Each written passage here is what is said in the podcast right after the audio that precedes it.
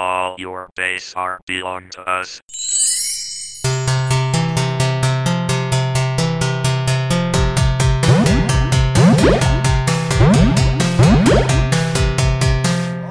Hello, and welcome to Fake Geek Girls, a podcast looking at nerdy pop culture from both a fan and critical perspective, encouraging the things we love to do better. I'm Missy, I'm a writer, and I watched a lot of movies.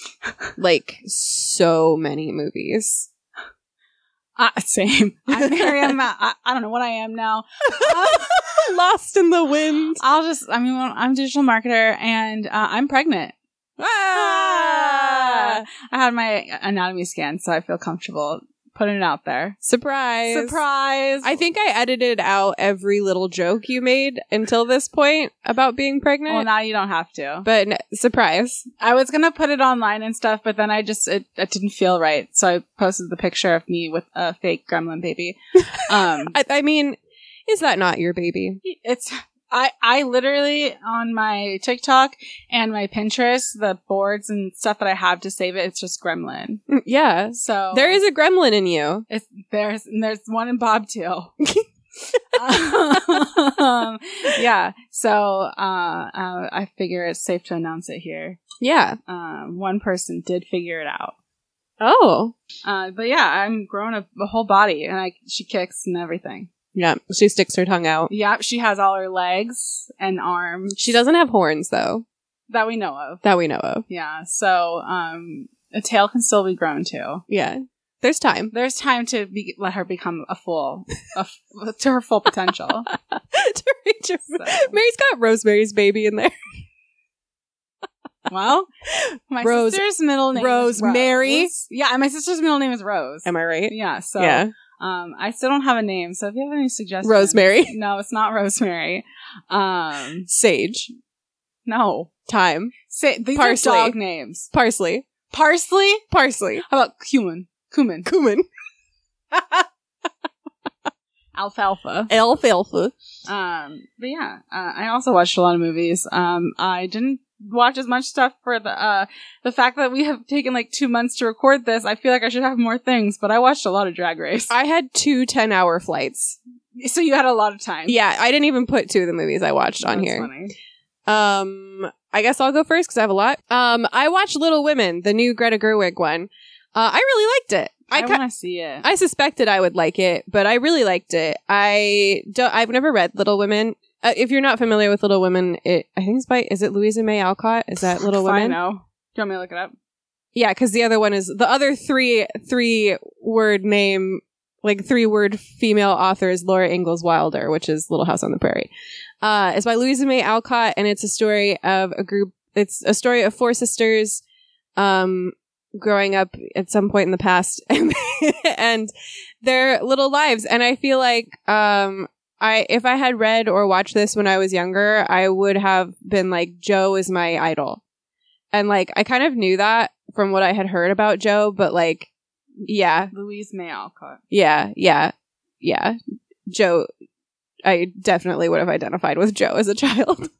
she's she's like the uh she's an author she wants to be an author and then she is an author. She um has wants nothing to do with boys or being a traditional girl.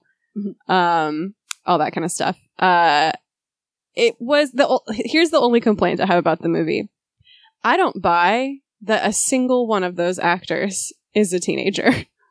it's like it's Florence Pugh, Saoirse Ronan, Emma Watson, and Yeah. oh my god, I can't remember who the fourth one is.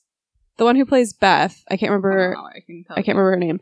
Um, I was. It was funny to me, especially Florence Pugh, because this she she made this movie at the same time as Midsommar. Be- uh, Beth is Eliza Sh- Shan- Shanlin. Okay, I don't know who that is, so that's why I didn't remember her name. Um, so it is it is a story about these uh, sisters and the experiences of being, you know, young women in um in this time period when I don't know exactly when it is.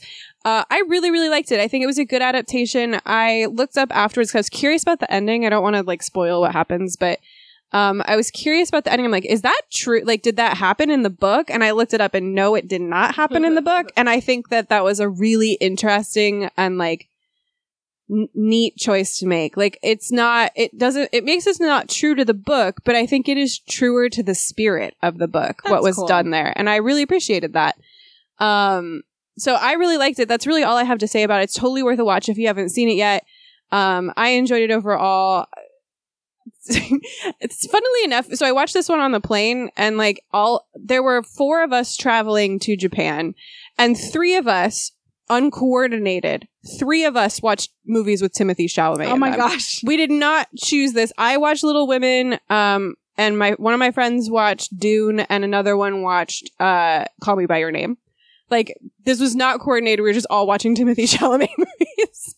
So shout out to Timothée Chalamet, I guess. And this was like right after I had read like some meme or something that was like Timothée. I used to pick apples in Papa's orchard with Timothée Chalamet or something like that, and I kept saying that throughout the trip. He's dating uh, Kylie Jenner. Yeah. Look at him. Do you think she used to pick apples in Papa's orchard with Timothée she definitely Chalamet? paid some people. Yeah, she paid somebody. It was, to it pick was apples. her orchard that she was loaning out to Papa for a huge amount. Papa of was money. the indentured servant. Papa was an indentured servant. It's a great story. She falls in love with the indentured servant's son. And he teaches her how to bake a pie. Oh an my apple God. Pie. Oh my god, coming this year, coming this fall to theaters. Um, but yeah, Little Women. I really liked it. Definitely worth a watch. I think you'd really like it, Merri. Yeah, I've been. You're gonna to cry it. so much. Yeah, well, You will- already do that. Yeah, n- yeah, but you don't even know. You're gonna cry so much. I want to watch it because I enjoyed Lady Bird. Obviously, I liked Barbie. Mm-hmm. and I know a lot of people like Little Women. Mhm. And when I'm in the mood for like that type of movie, like that's what I want to watch. I'm like, that looks like it's perfect. Uh, yeah, I think you'll really, really like it. Yeah. Um, yeah, I think you're gonna really enjoy it. Um, I watched the new Teenage Mutant Ninja Turtles, um, by, uh, Seth Rogen and his friend he does stuff a lot with. Um, but it's, it's animated. Oh, it was directed by Jeff Rowe.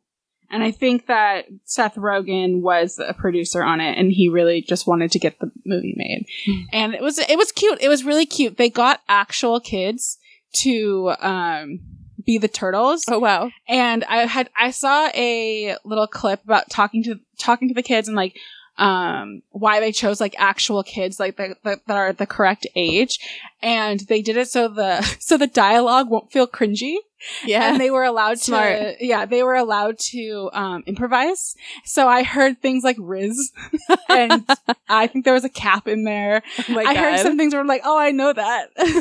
but uh, it's really cute. It's uh, the story is um, the turtles and their dad, the rat, um, living hiding away, and he's like, "Don't go near any humans. Humans are real, real, real bad."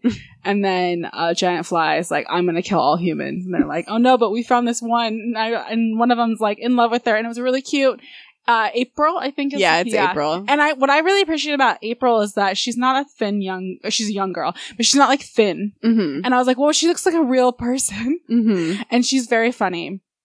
Um, and it's just a bunch of kids like wanting to be kids. Like, let kids be kids. Even turtle kids. Even turtle kid. Even turtle kids. Um, I definitely feel like if the success of, um, the Across the Spider-Verse wasn't so great, I don't think they would have necessarily got this movie made at the, um, production level that they did Mhm. because it looks really good. It's made with. Is it made with the same animation technique? I'm not sure, but it definitely has a very specific look Mm-hmm. and it looks really good. Um, so I really enjoyed it. There's a lot of people in it, um, like famous, like Seth Rogen's a voice, Paul Rudd, um, some other people that you're like, oh yeah, uh, and then a bunch of kids, and that's cool. Um, but yeah, it was cute. It was fun. I enjoyed it. My husband was pumped.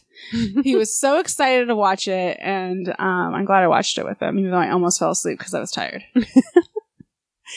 Um, another one of my plane watches, this is a rewatch, was E.T. I don't know if you all know. I fucking love E.T. It was one of my favorite movies when I was a kid. Um, the only part I know, like E.T. is like famously scary to a lot of people, but the only part that scared me was when E.T. is dying in the That's ditch. fair. So scary, and also the the astronaut people are so scary. Yeah. They're really, really scary. Um, so I rewatched this and this movie still fucking rules. I love this movie so much. This is like, this is cinema to me. It's having a comeback. Yeah, it's so It's good. there's tons of toys. yeah, I think it's an uh, anniversary. that must be it. The top five baby costumes this year is that one of the ET ones I sent you. Top five baby names: E.T., Etta, Etta, Etta, Elliot. Elliot. Elliot. No, I'm thinking of a girl. I guess Elliot. Elliot be could be a cute girl. Merri, name your baby Elliot. I don't know. That's so cute. I don't know. And I would only speak to your baby going, Elliot, Elliot, Elliot. I'll see what Bob thinks about it. I'm now leaning towards Ivy, That's a cute name. but I don't. You know. want to name her after my D and D character? I see how it is. Yes, that's exactly what it Merri is. loves my D and D character so much she's gonna name her baby after. I was. I've been like really careful not to choose names that come from Star Wars or Disney, and Ivy or Taylor Swift, and Ivy is is a Taylor Swift song, so that's my hesitance. I think it's it. okay. Um, Ivy's lots of things like my D and D character. This is true. That's More true. important than the plant is my D and D character. Yes, yes, yes, yes. Agreed. Agreed. Um. But anyway, Et. Uh, this movie's so funny. I don't know if you know how funny this movie is if you haven't watched it recently. I was cracking up in the first, like, before it starts to get, like, creepy and sad. Um, the beginning is so fucking funny. The, like, the dialogue is hilarious.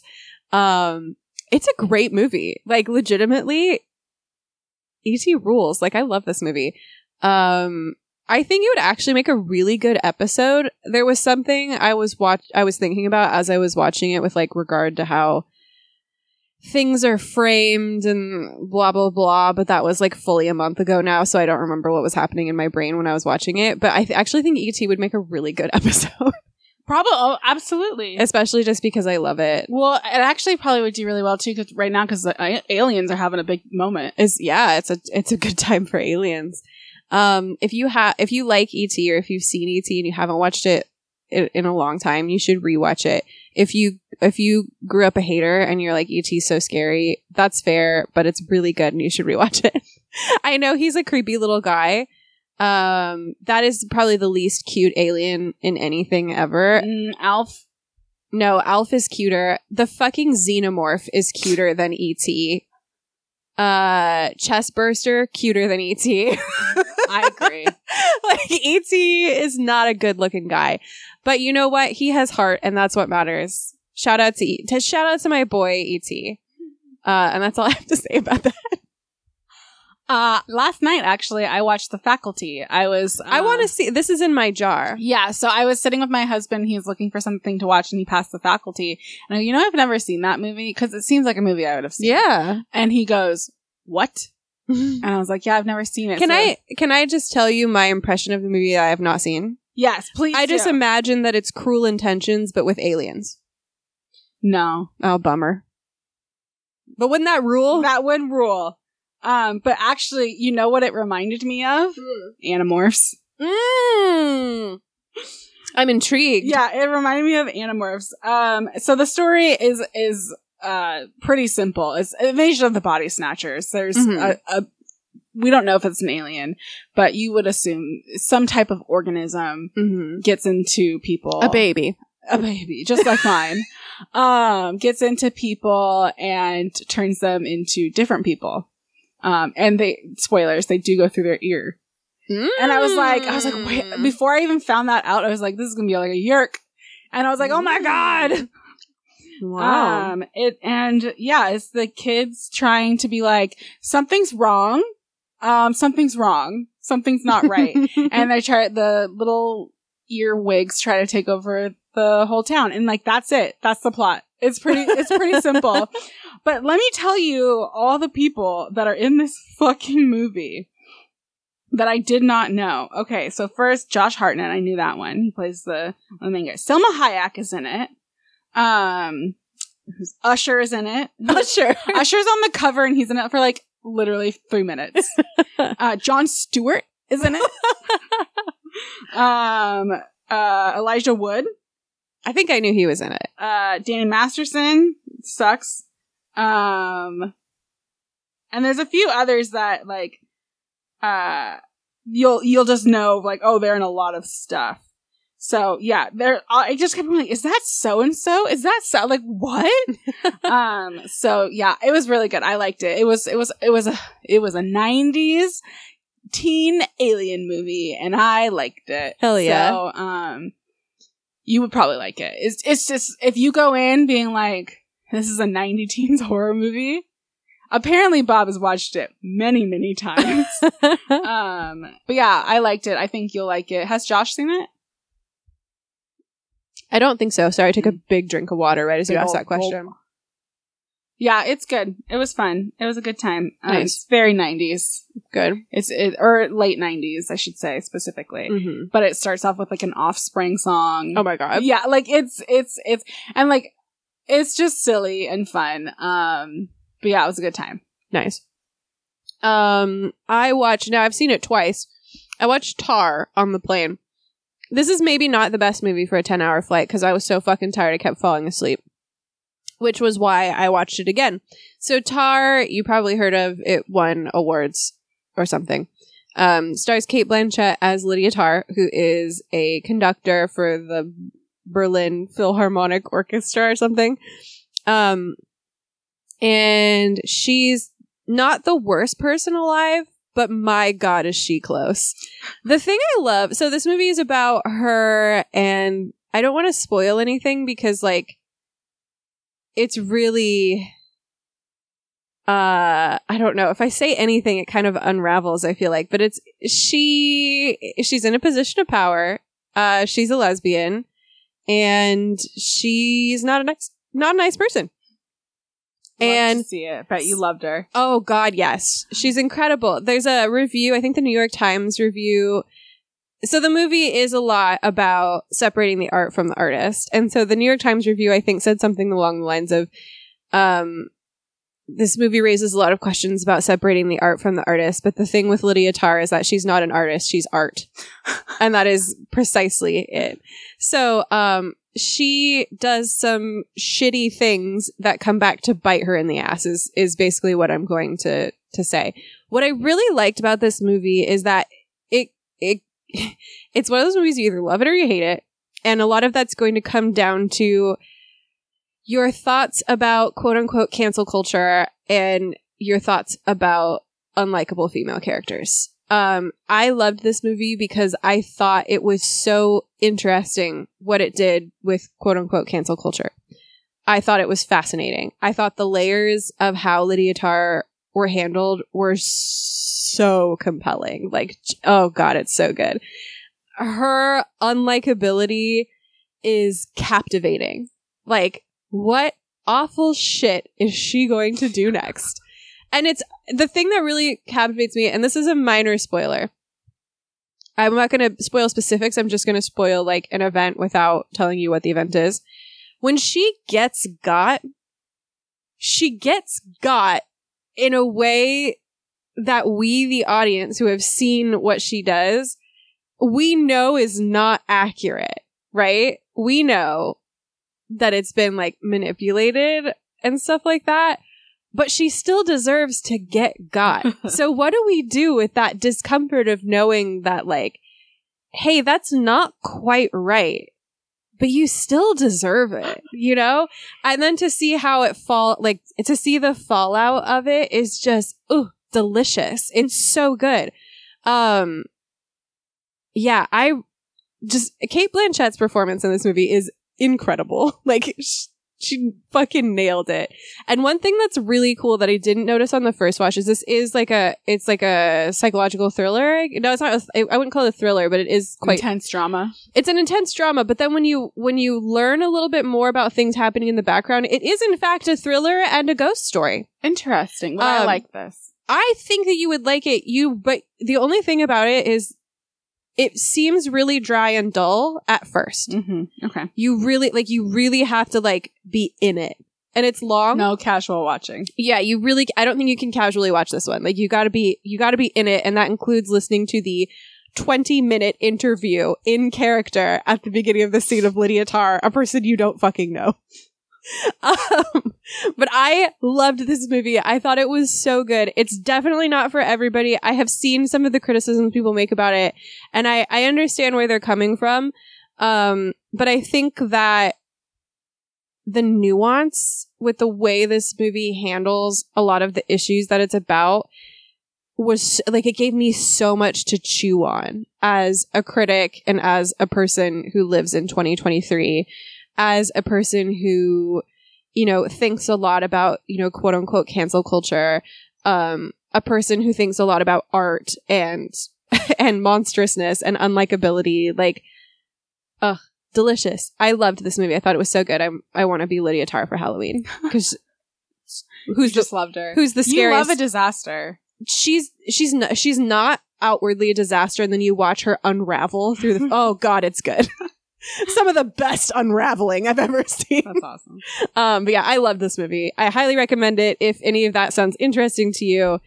Um i again understand where some of the criticisms of it come from with regard to like oh this movie is sexist or this movie is um even homophobic. Like i i get where that comes from but i think uh in the dream house by carmen marie machado really did a number on my psyche as far as like no we need to see monstrous women we need to see monstrous uh, queer people like this is we can't Well rounded. yeah we can't keep brushing this shit under the rug for the sake of looking respectable um so yeah that's a highly recommend from me Um, opposite, I, I watched The Flash. Uh, I watched The Flash with my husband because he absolutely loves The Flash. Um, and so, so he wanted to watch it and I had heard horrible things about it, but, but I do know that a lot of that ha- is, um, because of what's his name? ezra Ezra Miller, yeah uh, who is a horrendous person yeah uh, a really, really bad person. So I was hesitant to watch it too, but he was going to watch it and he wanted me to watch it with him. And I was like, okay, fine.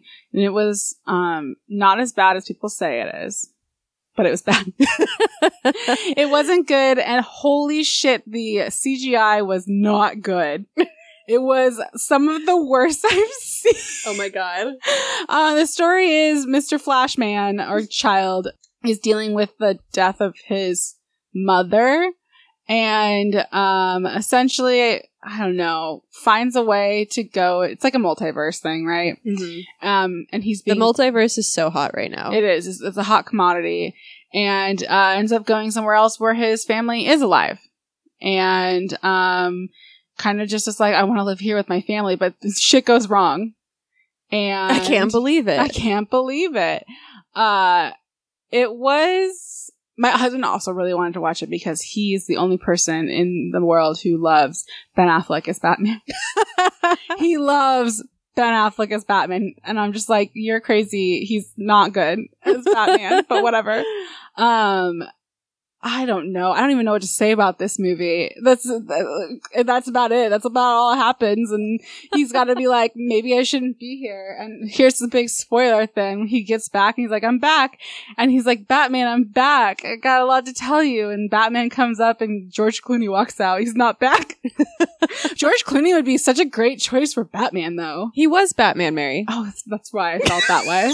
I was like, I guess because I'm like, He was a he Bat- so good old. He was the batman in the joel schumacher Yeah, that's right. But I think he should be him now. yeah I guess technically he is. technically So multiverse and bringing old people back, literally Bringing old. old people back.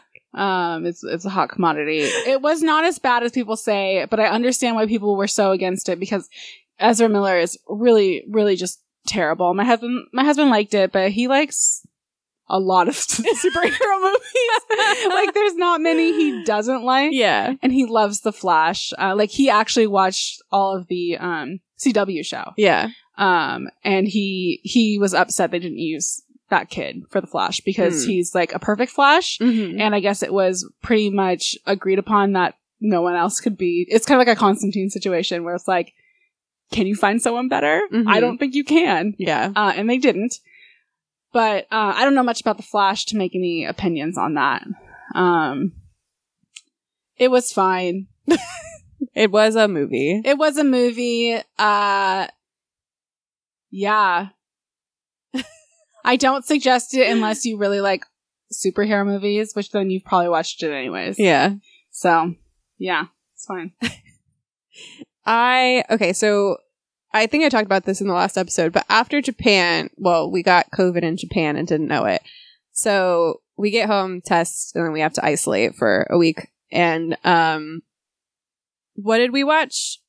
Well, in isolation, I was flipping through some movie streaming service and I saw What Lies Beneath, the scariest movie I liked for a long time because it's a ghost story, but it's not that scary. Um, and my husband was like, "Oh, I haven't seen that in such a long time," and I was like, "Well, we're watching it right now." So I put it on. uh, so what lies beneath, if you're not familiar with it, stars Michelle Pfeiffer and Harrison Ford, the two hottest old people ever. and they're fully like this movie came out in the I think in the early 2000s. So they're like I don't know how old they are, but it was really interesting to watch a like romantic, well it's not it's not not romantic. It's like a romantic drama horror about two people like in their 40s or 50s. Um so in this movie, uh, Michelle Pfeiffer plays the main character. She starts, they, they've just moved into this like beautiful fucking house, uh, on a lake and in, she starts having feelings about that they might be, their house might be haunted. Um, and their neighbors have this very like volatile relationship. They hear a lot of fucking and a lot of crying coming from the house and eventually the the woman goes missing. And so Michelle Pfeiffer makes it her mission to find out what happened to her. Um, it's almost a good movie. it is not quite a good movie. um, I don't, I don't necessarily recommend it.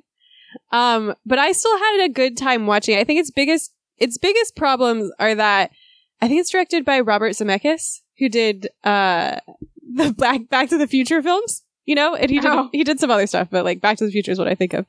Um, and he, I don't know if he's done a lot of uh suspense or thrillers, and he seems to mistake having a long take for suspense.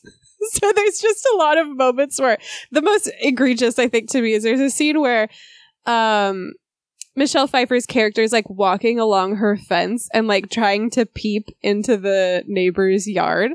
And so sh- it's just this like extremely long take of like Michelle Pfeiffer looking through a fence and it's like you know what's going to happen. Like she looks through a like a knot hole, right? And you're like, "Oh, someone's going to pop up on the other side." But it just go it just drags on. it goes on forever. I'm like, "Hey, we're not just we know what's going to happen. Just just do it." And that's kind of how this movie is. There's just these like scenes that are clearly trying to build suspense, but they go on so long that they just become annoying because you know what's going to happen. Um, th- so the movie's too long. Like it's way too long because of these like ridiculously long scenes that are supposed to be suspenseful. It- the tone is is pretty wild. Um, I remember we watched it so much. did we? right? Didn't we? We we may have because I know I really liked it because I was like I really I've always Yeah. liked horror, right? Like, but I couldn't deal with it for a long time. I couldn't watch horror movies. I still can't do horror games, but I could do horror books. And this movie is is horror is horror, but it's not so scary. And part of that is this is a spoiler for like a twenty year old movie. Um, the ghost in it is helpful. Yeah. Um, and that I think was something. So I could watch this movie and I could get you know like the fun little like ooh spooky moments, but like ultimately it wasn't scary, scary. Yeah. It is the movie I'm thinking of. We did watch it a lot. Okay, I believe that. I believe that. Um, fun anecdote about this movie that I think about all the time. All the time. All the time I think about this anecdote is I was for whatever reason I was watching it with my grandma, and in one of the scenes I was uh, like, and I was not very uh, like I was like probably a, maybe a teenager when I was watching this with my grandma. I might have been a, a little younger. There's a scene when the neighbors have really loud sex, like really loud sex, and I got all embarrassed because I was watching That's it with my grandma, and my, gra- my grandma looks at me goes, "Melissa, they're just making love." I think about this this moment all the time. Um, that did not make me less embarrassed to be watching this scene with my grandma, but um, I do still think when I get a little embarrassed about something, I still go, Melissa, they're just making love. So, I just wanted to share that anecdote with the world. What Lies Beneath, not a great movie, not a good movie, but you know what? It's almost. I liked it as a kid. Have you I'm- rewatched it? No, it's not I'm gonna let it live good. where it Yeah, does do in my that. do that because what happens i think in your mind is that you edit out the really boring parts and you just keep the good bits I think the twist really got me. The twist the is really good. good, and that's why I liked it. And I feel like it's one of those ones you can re- could rewatch and be like, "Ah, there it is." yeah yeah yeah yeah So for I- sure I think that's. And I also can't do scary things, but this one isn't scary. yeah it's got its like moments of spooky like spookiness but it's not really scary Yeah. uh so i don't recommend this movie unless you want to watch like a mediocre thriller with michelle pfeiffer and harrison ford which you know what fair Fair. fair It's a hard world right now. yeah They're both good-looking people. they are michelle Pfeiffer is so gorgeous She. Is. So gorgeous Um, I watched so much Drag Race, so much Drag Race. Um, so I have watched almost all of regular Drag Race. I'm actually going back and because I started at season six, I'm going back and watching the ones that I haven't watched. And for some reason, season 10 was not on Paramount Plus, but now they just put it on Hulu, so I'll be watching that. But I watched all, everything else. I've watched all of All Stars. Um, that's a lot. There are 15 seasons of the regular one and eight Oh my seasons God. of All Stars. How many episodes are a season? Uh, anywhere between I think like 10 and 13. Oh, okay. It's not like the 22 episode season. No, no, it's not. Um, I have, we had a fr- have a friend that uh, has been trying to get me to watch it for so long, and you know what? He was right. I loved it. I think Josh. I think you'll like it, but Josh will really like it. Yeah, yeah. Um, I don't have much to say about this except that um, it's a really good, despite it sometimes like being drama and catty, it's still a really feel good show. Like it always ends with, and I said, I think I said this last time. Uh, if you can't love yourself, how how the hell are you gonna love anyone anyone else? Can I get an amen? And at first, this kind of seems like a that's a weird way to end it, but okay. But as you get more into it and learn more about like the people, you're like, no, it's I get it. Like you doing drag is a self love. Mhm. Doing drag is um a political statement now I mean, it always has been but it really is there's a lot of people in the early seasons who didn't want to make it political they just wanted to um Be like entertainers. yeah and now that's not the case Right. um you can you can tell when trump got elected because at the end they all dance and they start coming out with like vote vote.com signs and like all this stuff and like support your local drag queen the show gets very political and I really appreciated about that. And I was really nervous because, as many people know, recently in, in the news, probably the past year and a half, two years, um, drag queens have particularly been targeted. Um, trans and drag queens and trans drag queens have been very, very targeted. So I'm watching some of the earlier seasons and people saying like, "Oh, it's getting better," and blah blah blah. I'm like, "Oh my god." Like it doesn't get better, at least from the outside. You know, I'm not within that community, but I'm like, oh man, like I, I'm really scared for like, is there going to be a shift of like sadness? And there wasn't. There was, there was only more for, for, no, we're, we, we got to do this. We have to do this. We have to keep doing this. Um, and I also appreciated as you get further into seasons, you get much more, um, acceptance. Mhm. So one of the things that I didn't particularly like in the earlier seasons was like Michelle, Vis- Michelle Visage saying that she doesn't like seeing pants on the runway because it reads too masculine. And one person wore a beard and you know what? It looked fucking amazing. And it was, she's like, I just see a man in a beard now with a beard and in women's clothes. And I'm like, but what? And as they keep going, that sentiment totally changes. Like some of the drag queens will dress up as men, especially like especially in Snatch Game and stuff like that. Um, but like what I'm watching in season four, I think someone uh for their runway look does Janelle Monáe, and uh they get red for uh looking too much like a man. And um and like i get i get it. I get what like it's a different time and pants apparently women don't wear.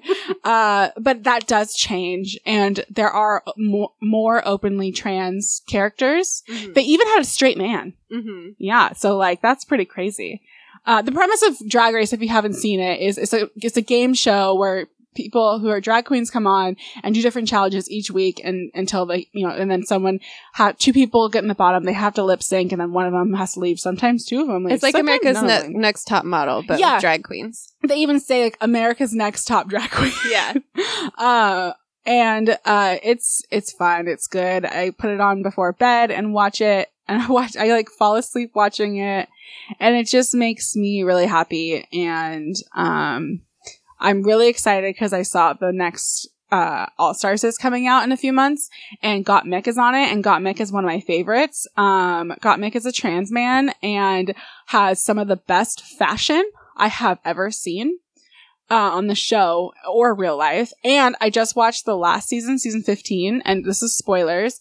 Um, the two people I love the most got to the end. So Anetra, who walks, walks that fucking duck. And if you've seen it, you know, it's just wild. And Sasha, Sasha Colby, who was my favorite from the beginning. Apparently she's like a real legend. Like, uh, they described her as like your drag, your favorite drag queen's favorite drag queen Mm. and she was she like she was just really nice and she felt really humble and i like i liked her immediately and i was like and she never had to lip sync because she's so fucking good and then they do uh uh what's it called a Ru- I don't know. They do it. I can't remember what it's called. So they, they put Ru, RuPaul's name and things and do stuff, but they had to do a lip sync battle and it was Anetra versus Sasha Colby. And I have, I'm usually like, whatever. I don't really care too much about the lip syncs. I really like the, the challenges and the fashion.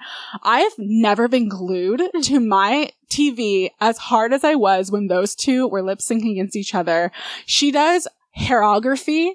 And let me tell you, she's the picture you see when you look up hairography. um, she's also a trans woman and it's just, it's like nice to see the change that, that happens. Um, in the past seasons, other people have come out as trans, but it's always like really emotional. Like they're telling a secret. Mhm. And now, uh, for a lot of people, it's much more open. And, um, especially like in All Stars where, uh, Cass comes back and they're like, I am, I'm trans. And it's like exciting and celebrated. Mhm. So, um, yeah, I really love it. I really love it. And I can't wait for new seasons. I wish I had more to binge because it's just feel good. It has good fashion and it's silly and sometimes not silly. Uh, so I highly recommend Drag Race. Nice. It's, it's very good. And I highly recommend you go and online and watch, uh, Anetra do, I think it's Anetra, do Walk That Fucking Duck and Sasha Colby's, uh, lip sync with Anetra. Uh, I mean, just look how cool she is. That's very cool. She's so cool, and she walks that duck. And I can't even tell you.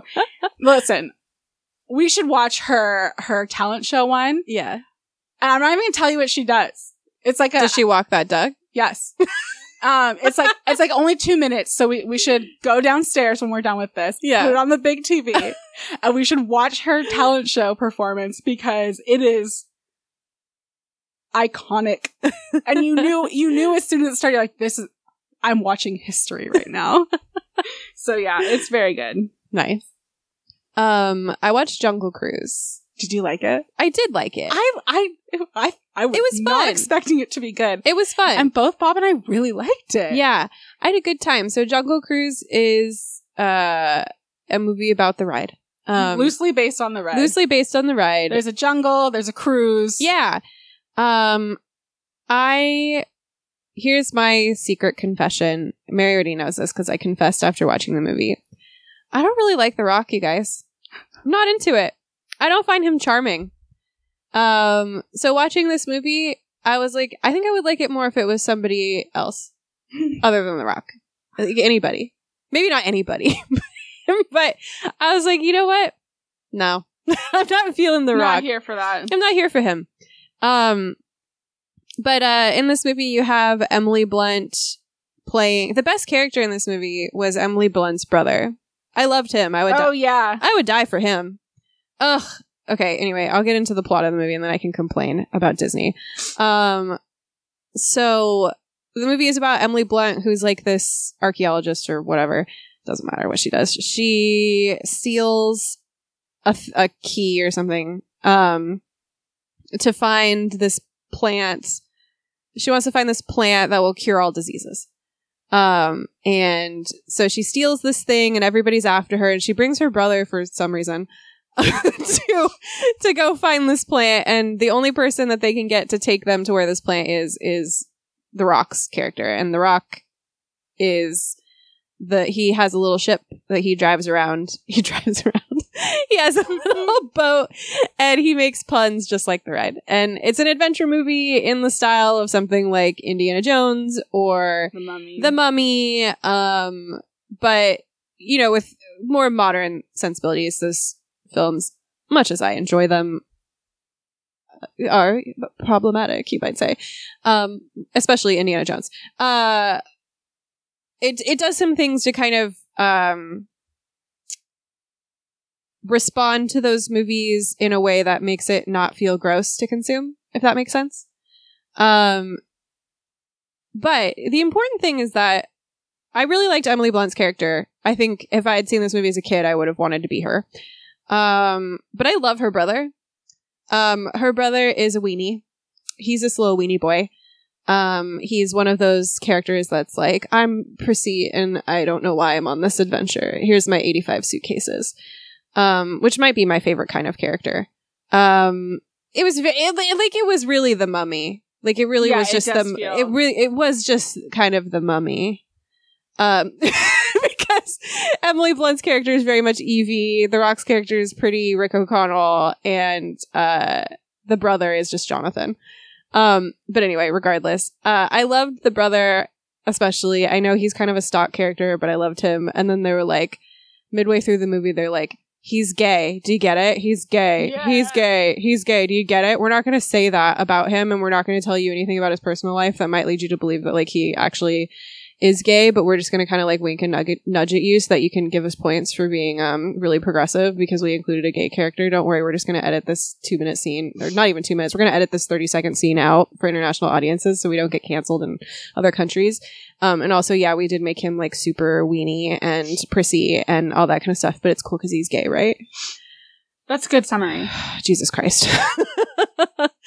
like, okay, I get it.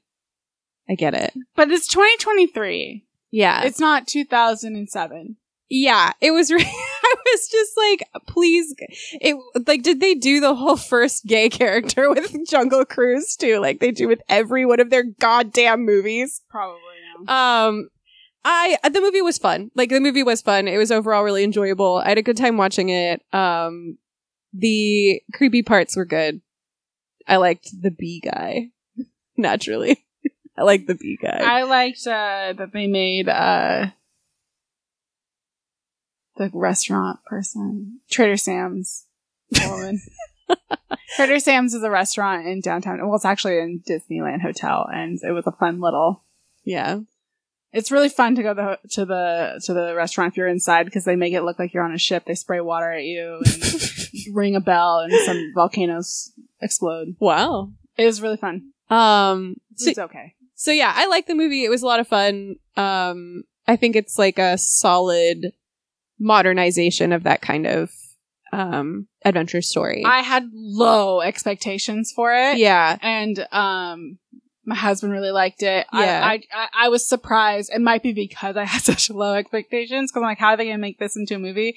Um, but it had, you know, it had all the you know backside of water, yeah. all that kind of stuff. Um, and I was surprised. Yeah, I had a good time watching it. I just, you know, I'm sorry. I just don't care for The Rock. I just don't care for him. I looked it up, and he's one of the producers, which is probably how it got pushed. I think he pushed to get it made. yeah.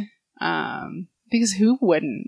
I love Jungle Cruise. It's a Yeah. really good. It's a really good ride. Yeah, it's really funny. I laugh every time. Every time. every time. Um, but yeah, it was pretty good. Do you I- want to talk about the next one because we both did it? Yes, let's do that. So, uh, our friends found out that neither Merri nor I had seen Interstellar. So we all decided to watch Interstellar together. I, the notorious Christopher Nolan hater. Merri, not Chris, not the I like Christopher Nolan. Christopher Nolan. uh, hater. It's just me. Um, so Interstellar is a movie about Matthew What McConaughey. He, the Earth is dying. There's like a plant blight, and basically they gotta get people off the earth. Like they, they gotta. And so they've sent some people to look for other planets to colonize and they haven't heard back yet or something. So they send Matthew McConaughey, who also in this world, like they're like the moon landing was faked. Like this is like what's taught in schools. Like other planets aren't real, And it- basically. And, and I took it as like it's a lie. Like not like we did land on the moon, but that, Yeah. that's- they're not teaching it that way. Um, which I would love to think about more because I forgot about that. yeah. So Matthew McConaughey w- like was a NASA or an Air Force pilot or something. I think he was a NASA Flight man. flight man. Yeah, I don't know. He did something, and so they recruit him. N- The the now shadowy organization NASA recruits him essentially to go check up on these um people. these people who are sent out into space, and there's there's reasons he's chosen. He has a family, um, and they're like They know- shoot him into black holes, right? yeah, they should, and There's so like, like, twelve black holes. I think it's one black hole and there's twelve planets Ah, or something yes. like that. Yeah. So they ha- he is supposed to go check up on them and he's warned ahead of time like by the time you get back time will have passed such that like you'll basically be the same age as your daughter. So he has to leave his children with their grandfather, I Yeah. think. And his daughter is pissed. She's like I would be too. Yeah, I'd be too. She's she's so mad and so They they, already lost their mom. yeah, so they leave on bad terms. Like he leaves and his daughter is furious with him and I don't think they get a proper goodbye. Um and as they're out in space, things go wrong. we'll just leave, we'll leave it at that to not spoil it. They go really wrong. Things go really super duper wrong. and uh, the end of the movie is super weird. Again, I'm not going to spoil it. It's really strange and interesting. Um, yeah. So I don't care for Christopher Nolan movies, generally speaking. I don't hate all of them. I just find him to be a really overrated director. Um, and I had kind of, I had m- m- medium expectations for this movie. Uh, I did in fact like it. I will say I did, I did enjoy it. I did too. I expected I would like it though. Because Yeah. I do, I do like Christopher Nolan. Like I love, I really liked Tenet, and I Yeah. really want you to watch it, even though I don't think you'll really like it. Yeah. You just Uh, but I want you to watch it. sometimes Merri likes to fill me with hate. Well, I, I sometimes okay. This is the thing. I'll see something and I'll be like, I don't think Missy will like this, but man, the conversation that we would get out of it is really good. Yeah. And I that's how I feel about this movie for or Tenant, Tenet specifically for a lot of reasons. But um, but yeah, I I do. I see something and I'll be like, or like a panel at a convention. Oh my God. And I'm like, we're going to this. Oh, we haven't talked about PAX. I didn't put PAX on this list. Um. So yeah, I came away. I I did like Interstellar. Uh, I think cath- casting Matthew McConaughey was a bad choice. I don't like him. he was fine. He was fine. The thing with Christopher Nolan movies is that the, his protagonists are always the least interesting part of the movie. Yeah. I I don't care about them. And the like daughter was great. the daughter was great. I liked the other crew members. Mhm. Um, I don't know why I was asked to care about Matthew McConaughey. I did not like him, and I did not care about him. I only cared about the people that cared about him. Um, the movie was neat. Like, I think that it was probably a good use of Christopher Nolan's, um, like talents, Mhm. which is like really interesting concepts, um, that don't always make like the most sense, but that are nonetheless interesting. This is gonna be a hot take, and I and I don't mean to sound like pretentious, I do. but um, they're just they're digestible enough where you feel really good understanding. Yeah, yeah. Um, which is part of the reason why you watch a ton of. it. But um, like uh, what's Inception, Yeah. where it's it's not that complicated, Right. Um, but it's just complicated enough where you feel you come away feeling real smart.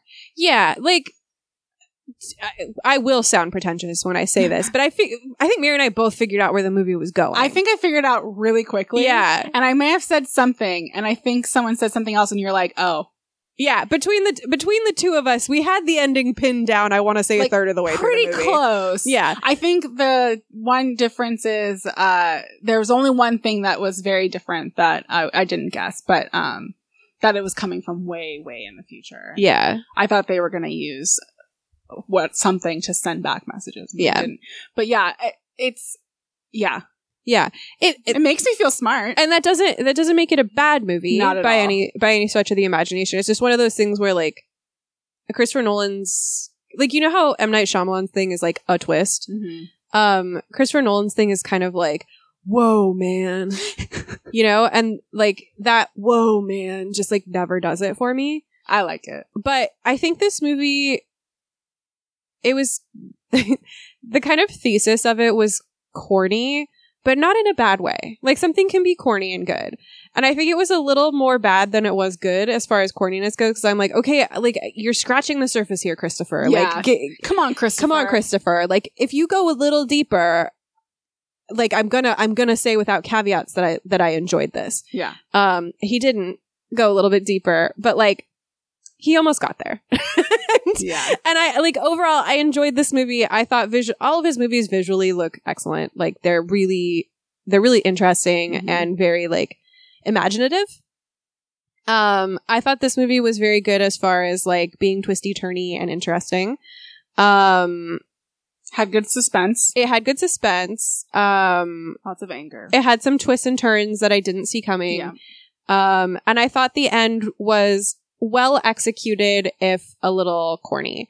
Yeah. Um, and I, I suggested afterwards, we don't have to talk about it, but I suggested afterwards that we watch Arrival because I think Arrival and this are kind of, um, they're Same very sim, they're very similar. the vibes are well. I don't know if the vibes are similar. I think that the piece that's missing from Interstellar for me is present in Arrival. hmm And that's what I like. I like them as a pair. I think I think maybe part of it is that Christopher. I this is also probably going to be a hot take. I think maybe he gives away too much, Mm-hmm. and I think he puts too many he that's the thing with the corniness of the ending of interstellar to me is he's just like he's he's saying it which isn't a bad thing um i actually like that in some in certain settings Yeah. like as as we know i'm a huge hellblazer fan right like and and hellblazer a lot of times is saying it like they they say it sometimes I use a crow to do it. yeah like they they say it and i like that. Um but this one was it was a little too the thing is when this is a spoiler okay? I'm just gonna i'm just gonna say what i mean to say and quit talking around it. This is a spoiler. It's also not a spoiler because it's you know they say they get very on the nose with the concept of love right? Yeah, i hear you. I hear you. Love it's a big thing. Like i feel i feel it you know you like love. I like love. Um, I like love in its many different forms. I'm here for it.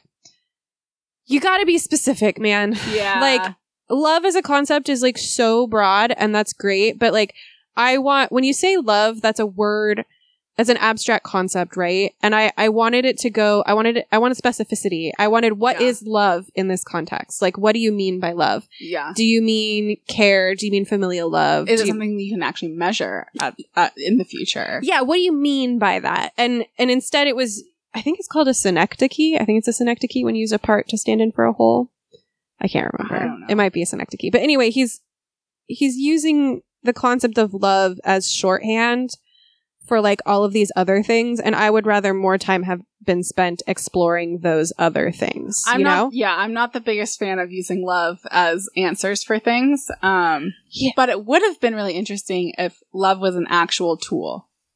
Yeah it, it almost was because like Yeah. it was like almost I guess a premonition use or not premonition, but because I they like- they should have gone to the other planet because she was in love. blah, blah, I feel it. Like I feel the message, right? That he's trying the fact that like love or whatever you want to call it is this like really powerful force in the universe that you can't put a finger on, right? I feel that the way the message was delivered in the movie was was very surface and I'm like I understand what you're getting at, but like I don't feel it from your words. I mm-hmm. feel it from what I know. yeah, You know what I mean? Because like, like yeah, as a person, I do believe that like love is this very important force that connects us. But love doesn't have to mean romantic. Love doesn't have to mean Mhm. familia. It's also just like the sense of camaraderie of being human, right? Yeah. Like love is also community. Love is mutual aid. Love is all of these what's the Bible quote? Love is love is patient, love is kind. love is kind. you know, um, but but the movie to me, it felt like it went shorthand love in a way that I was like, I want more. I feel like you took the easy route in saying this. I want to feel it. I think there would have been an interesting conversation between using love in this broad sense and anti-science and the Mhm. use of science and how it's like an underground thing, but there actually also needs science to still survive because of everything happening. Yeah. Um, whereas love is not a scientific at this, this point, which is why I think would have been interesting to use it as a tool, like measurable. Right. It's so I something because like love is like you know you have chemical reactions that Mhm. cause the feelings of love but love also goes beyond that into like the feeling of camaraderie Yeah. and that kind of thing it was it was almost there. It was enough for me where it didn't bother me that Yeah. much. But um, I think there's an interesting conversation there to be had. Yeah they didn't have, which He- is fine. It's it's it, after all this saying all this, it is still like a complicated movie. yeah yeah it wasn't it it wasn't like covering up it like a degree of shallowness with a platitude or whatever i think it was an effective movie it's just like one of those things where i'm like oh you you really almost you really almost got me like you you really almost got me there, but I need you to go a little bit further. Like I need you to really get your hands dirty with the with the concept of love. Whereas uh, Arrival is like really good at that. Arri- yeah, arrival because arrival's rough. Like It as is. far as like what it does in the end. Um, like arrival, I think really, really challenged me in that way, and th- I think that's the thing. Interstellar didn't challenge me yeah, when it comes to like. but think- I liked it. yeah, I liked it. I think overall it was a good movie. Like I, I thought it was imaginative. I, I think it, I think it was like all of the things that Christopher Nolan excels at were done very well in this movie, and um, it was better than most at giving me something to chew on. Yeah, um, and I appreciate that. yeah, yeah. So I did not hate Interstellar. Um, you want to talk about about PAX? Yeah, we went to PAX. we did go to PAX. It, It, was, was a little stressful. Uh, yeah, my cat was hospitalized during PAX, so that sucked. Um, I really didn't get a chance to do much. I, I wrote up, uh, a PAX diary, which may or may not be out by the time this episode comes out. So I'll just give you the brief rundown. Um, Merri and I played Calico, Yeah, it was super cute. uh, which is a digital board game. Um, and it was really cute. It was kind of hard to understand, but also it's really loud Yeah, PAX. and you're playing a demo, and the demo isn't always the yeah, best. but it was really cute. You get to make your own little cat, which was great. Yeah, And um, yeah, it's a digital board game, but I think it's called Monster Couch. Um, and it is an adaptation of an existing board game. So um, if you their like, other game was too, right? yeah, the other one is uh? Wingspan. Wingspan. Wingspan, which is supposed to be really, really good. I haven't played it, but um, yeah, I really liked that one. I thought it was neat. I think it would be cool. It's cool that you can play locally uh, a digital board game, or you can play with AI. If you play um, virtually, then both people have to have a copy of the game, which is kind of a bummer. But that's how them's the breaks. Um, but that one was neat. Um, I played Techno Banter. hmm Is that what it was called? I think so. something like that, which was a um a uh, sort of Papers Please inspired game where you play a bouncer, letting people really into a club. It was fun. It was funny. Um, there was like one joke that didn't land for me, but uh, the rest of the game was quite funny. The art style was interesting. It's kind of like 2D in a 3D space. It was a really interesting concept. Yeah, and it, I had a lot of fun with that one. Um, that night, the first night, we went to see uh, a panel about IKEA as game design, which ruled. it was so fun. Yeah, Um, it was really cool. it's- It's such. It's a really like unique, fun idea. yeah, I my heart is missing uh, League of Heels real bad. Um, and like there is no substitute for League of Heels, but um, this panel kind of captured that like really weird spirit of like the panel begins with the host like going over A this like a thesis, I guess. Yeah, it would be. this like really uh pedantic kind of examination of what makes a game and therefore can we call assembling an Ike- IKEA furniture a game which is so my shit. yeah, It's just like so my shit. he was an academic, and it showed. yeah, it was really really funny. Yeah. And then and then they had the rest of the panelists uh assembling a a Lego like- IKEA set that the host had put together schematics for, and they like, and then they got judged on who did it the, the fastest and the most accurately. Yeah, it was it was cool. Yeah, it was really fun. Um, really enjoyed that one. Yeah. Uh, we didn't go on Sunday because my cat was in the hospital, and uh, we did go Monday because my cat was still in the hospital. But uh, there's nothing I can do, so Cat's fine my cat's okay for the most part. Yeah. Um, but uh, we went Monday and we spent the whole time I think on the the tabletop floor, or almost the whole time. We played what was a hundred of hor- hundreds, hundreds of horses, hundreds of horses, which my favorite game was really funny. So hundreds of horses is a board game where uh you have you know we played it with three people and you it has a deck of just pictures of horses. one hundred of them. I think it's more than a hundred. Oh, it's hundreds of Oh, horses. that's true. Merri. That's true. So you put out four of these horse cards In and your then stable. in your stable, and then one person uh ha- draws a card, and then there's a little story, a word, or an award, and then everybody votes for which one, which horse is deserving of that story, award, or word. Um, and then when people match, they get points. And sometimes you have to do things like um, who got the last text message. No, that was that was the other game. Oh, was it the other? Game? That was the other game. Oh, okay. oh, Um, yeah, you're right. Uh, so that it was actually really fun. It like was really, it was easy pickup game. it's not a game I would probably like buy for myself, but if there was like a child in my life who There's gonna be th- it, yeah, and if that child likes horses, boy do I have a game for her because it was really it was actually a lot of fun. it was it was just especially like on a really stressful week surrounded by a bunch of people where covid is still getting it just was like a, a really nice thing Yeah, it was it was fun. Yeah. Um and then we also played a game of phones, which is like a scavenger right. hunt with your phone. it was really interesting It's kind of like truth or dare, but you play it with your phone. And so like we had things like um find the oldest picture the oldest picture uh I made everybody basically I dared everybody to leave comments on Phoebe Bridgers Instagram photos, which was so funny. Um and that one's it was just fun like it was like a fun party game. yeah it's a fun party It was exactly the amount of brain power I had. Uh and we had a good time playing it. yeah Um I, that's usually I, I love sitting on the the um, board game level Yeah. and just playing the stupidest games because you don't want to sit there and play like a two hour game. yeah, I mean some people do. Some people do, but but- like, but we like to do go and do other things too, right? So and I didn't have the brain power Yeah. for that kind of game. so we uh we often get these games that seem like really simple and some and we also made our friends play um Pantone. yes yeah. which is so good. That's a good one. We talked about that, I think, in our last PAX episode, but that's one where you I'm gonna get it for you for your birthday. build uh, pop culture characters essentially out of paint chips, and, then everybody else has to guess. Hard, but also not. It's really hard if you're me and you don't remember what what Woody from Toy Story looks like.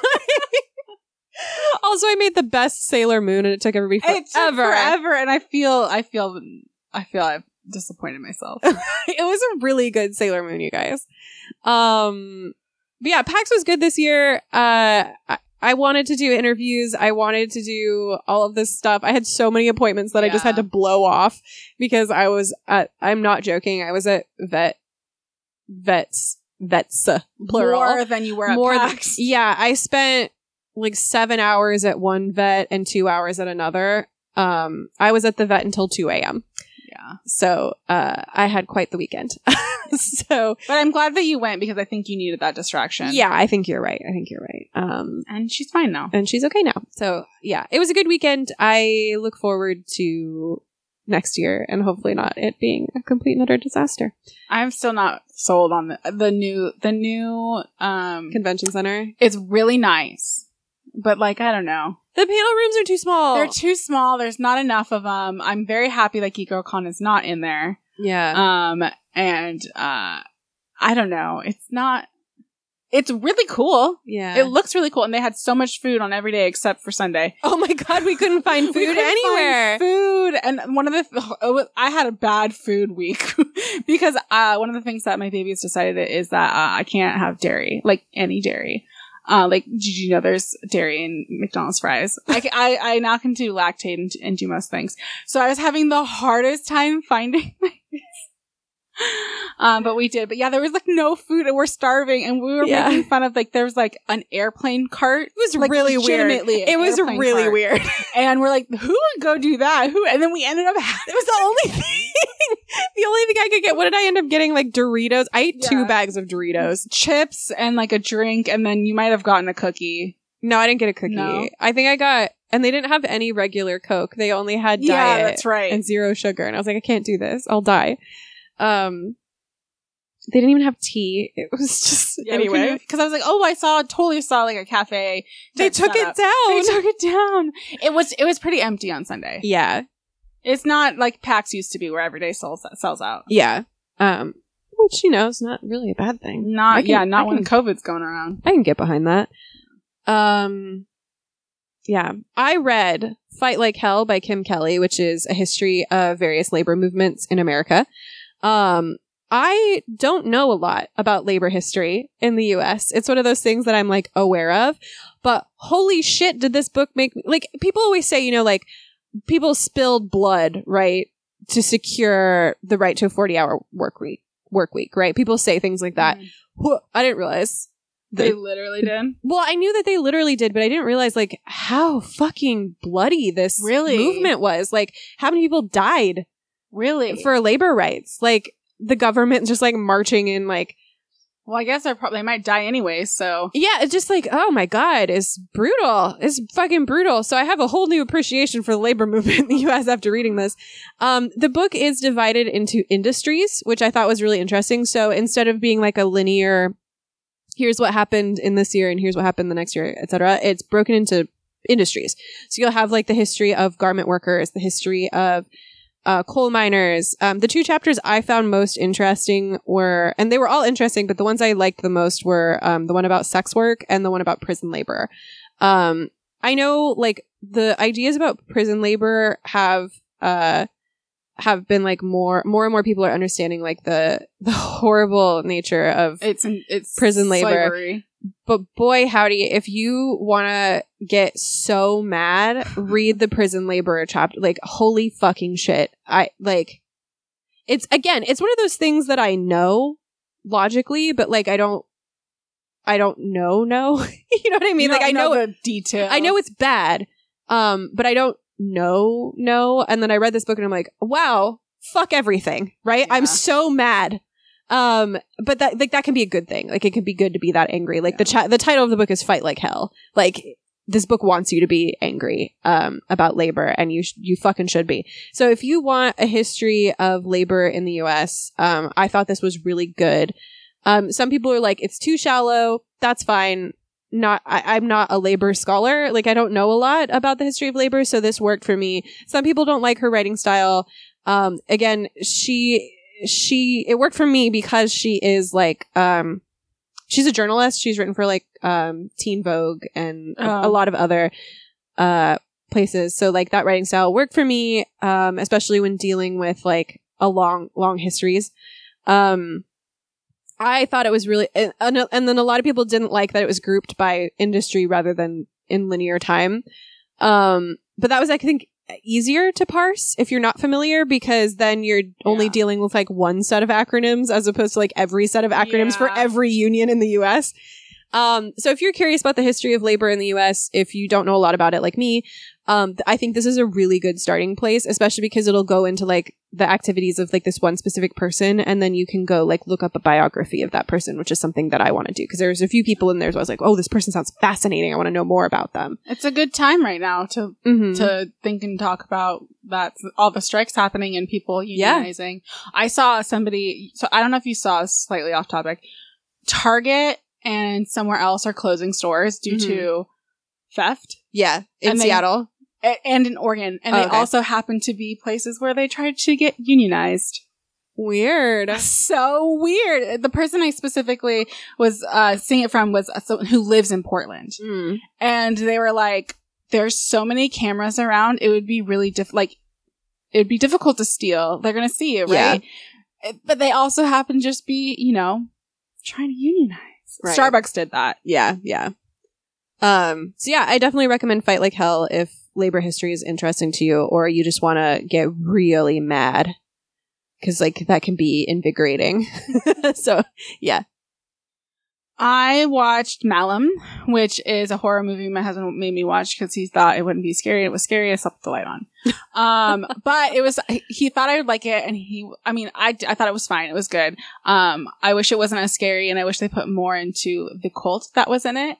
Um, it's a story of there's, uh, a weird, it's supposed to be like, I don't know. I, I guess I would compare it to like, um, Charles Manson type thing Mm. where there's this one guy, he's the leader and, you know, and they're killing people and all this other stuff. And it's a cult.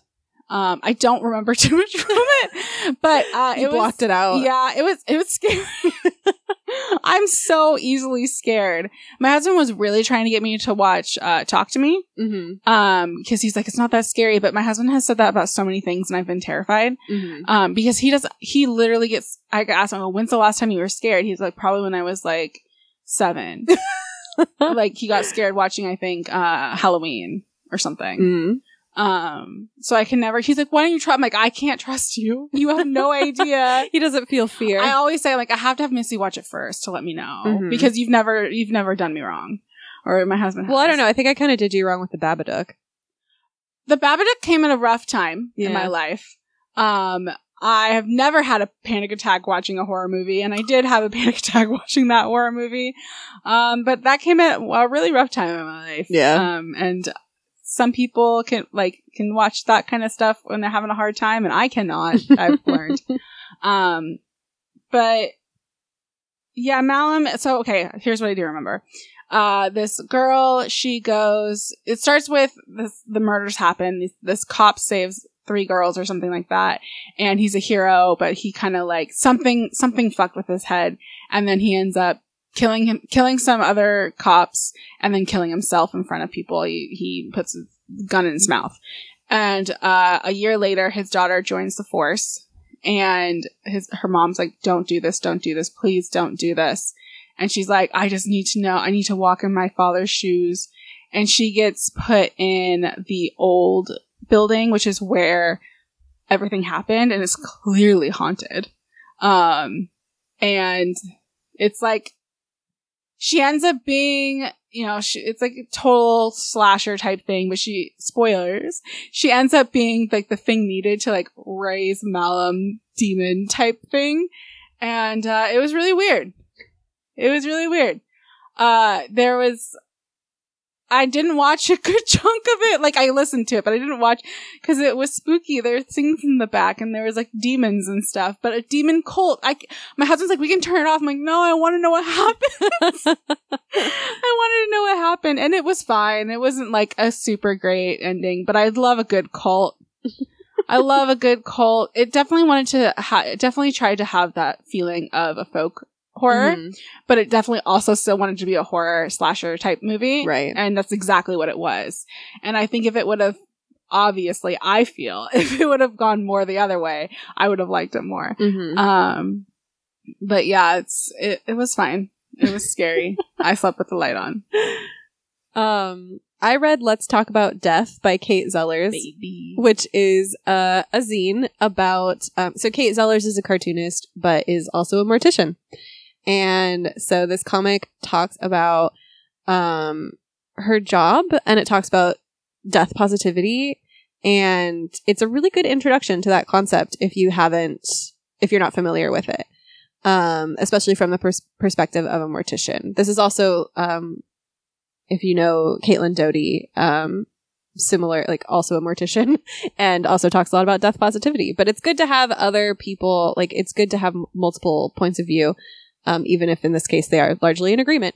Um, the introduction to death positivity was really good. I am pretty familiar with death positivity already. Um, so that wasn't the strongest part for me. The part I found the strongest was I think the last two comics in the scene, which are about some things that Zellers experiences personally as a mortician, and those were really good. Like those really hit because I don't. I don't know that I've heard. I mean, I've read Caitlin one of Caitlin Doughty's books, "Smoke Gets in Your Eyes," which I really enjoyed. Um, but obviously, Zellers, being a different person, has different stories that she wanted to tell. Um, and she talks about being a mortician during COVID. She talks about like this like feeling of helplessness and that kind of stuff. And I just found it really, really well done and really effective. Um, if you're curious about death positivity, um, I think this is a good, really quick introduction to the concept. Um, doesn't require a lot of time commitment, um, and it's easy to read. The art's really neat. I really like Cait Zeller's style. Um, so if you happen to see this out and about, or if you can get it online, it's worth picking up if you're interested in that kind of thing. Um, I listened to the podcast The Retrievals. Um, it is a podcast um by about um a really horrific story about women who were trying to get pregnant at a fertility clinic. Um, I'm gonna spoil everyone. Everyone who I talked to that was like, "You should watch this," would not like talk about what it was because like it's better if you don't know. But like I th- personally, I think it's pretty easy, really quickly to figure out what, what's happening. So I'm just gonna talk about it. Um, it's the story of a of a woman who was a drug addict, and instead of putting morphine in these women's uh IVs and like giving them morphine or or some type of you know um strong drug, she was putting saline in. Mm. And when you, so when you go to do an egg retrieval, it's fucking painful because they're going all the way up into your fucking ovaries Mhm. with a long ass needle. So these women are saying, this isn't right. I shouldn't feel this like that, like to the point where they're like, I don't, cause when you do, when you go through IVF, you take medication and you end up having a lot of eggs. That's the goal, to have as many eggs as you can. And some of the women said it was so painful, they didn't have them retrieve all the eggs because they needed it to, to, um, stop Mhm. and some got traumatized. And the, the thing that sucks, yes, the woman was putting saline and in there and she was a drug addict and that was a really interesting part of it and a horrible thing to do.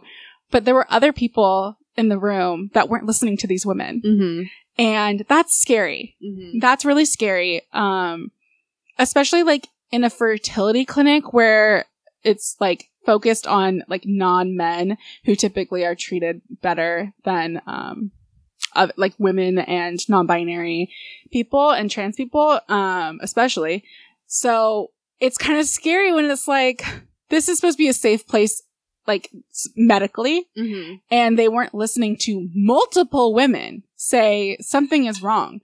I think one of them ended up not being able to have kids or there was like so much trauma. Jesus. Um, but it's really good. They cut, they look at it from every angle. So they also look at it from the angle of the nurse who was giving out saline Mhm. and her and her life and then like the um the trial that happens and the doctor's side all this stuff and so it's it's a really good uh look at all sides Mhm. but you're still gonna come out with the same feeling of like that's so fucked it's only like four episodes long and i think each episode's like an hour or something it's really quick and easy but it was really good especially so like i went through i didn't go through ivf but i did iui so i've done a few fertility cl- i've gone to a fertility clinic and done a few fertility um procedures and it I it's it really enhances my my situation like listening to it enhances the enjoyment um maybe not enjoyment but uh yeah Your like engagement. I, yeah my engagement I felt I felt it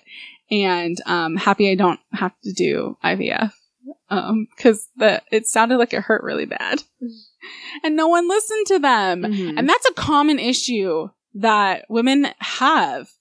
And especially when I could go on forever. That no one listens to you unless you're a man. Mhm. if you need to go to the doctor, bring your boyfriend or husband. Mhm. Um, because they're more likely to talk to you, unless you know your doctor and you have a really good doctor. I do. But um yeah, this was one of those things where it's like, hey, remember all those stories how you hear that they won't listen to you? This is one of them. Yeah. And it's bad. So and it was really good. I highly suggest it. It's pretty quick to get through. Nice. Um, I read A Deadly Education by Naomi Novik, um, which I love. You can't you can't spoil it for me. I, have I won't. I won't spoil I it. think This I got it on Audible. this is a book. Um, it is a wizard school book. Um, but it's like, hey, what if wizard school sucked ass? Um, it's a story about a character named El, short for Galadriel, um, who goes to a wizard school called, I think it's the Sholomance. I don't know if it's Sholomance or Skolamance. It really could be Skolamance. I don't know. But in You're my head, you don't know. in my head it's it's Sholomance. Um thinking about it, it's probably school. Who cares? um. Anyway, she goes to the school and she's been at this school for I think I think she's a junior.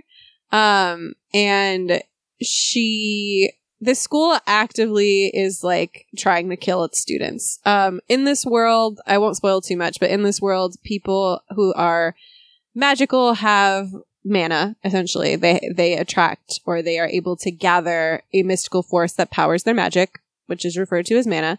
And there are creatures that are drawn to people with mana and they leave people who do not have mana um, which i think they call mundanes or something like that they leave them alone um, but if you have magical ability they will be drawn to you and they will try to kill you and take your mana so being sent to wizard school is uh like a safety thing but also you have a high concentration of wizard kids in one place. So there's always these creatures coming to try to get you.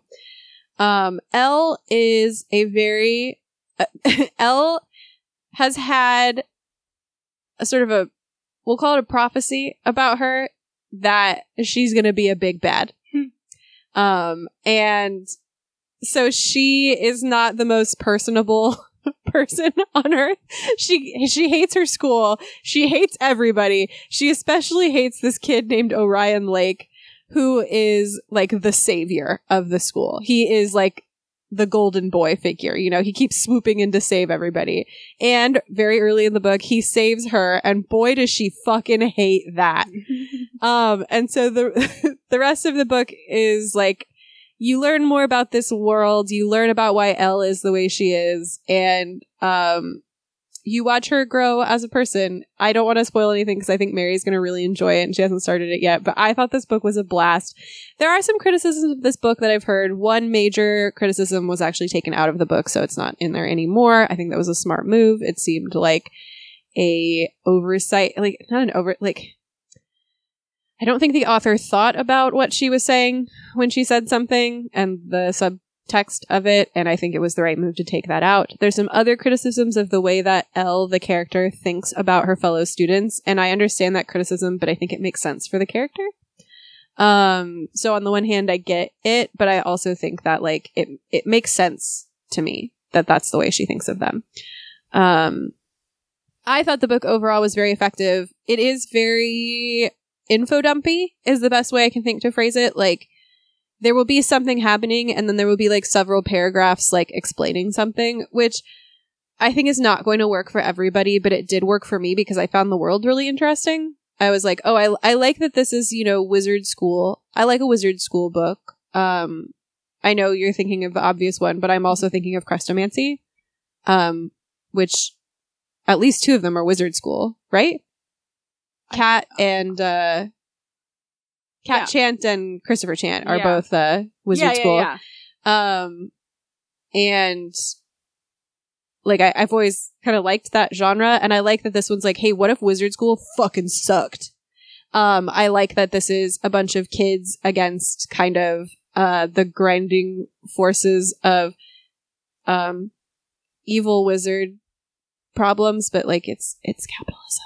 Um I mean it it is and it isn't, right? It is literally what it is, but it is also uh you know the power of solidarity. Anyway, I really liked it. I thought it was really effective. I enjoyed the book a lot. I will definitely be picking up the next one when I see it out in the wild. Um so yeah, I like that one. I'd like to read you some of my um on, on Audible to to get it, and these are recommended for me.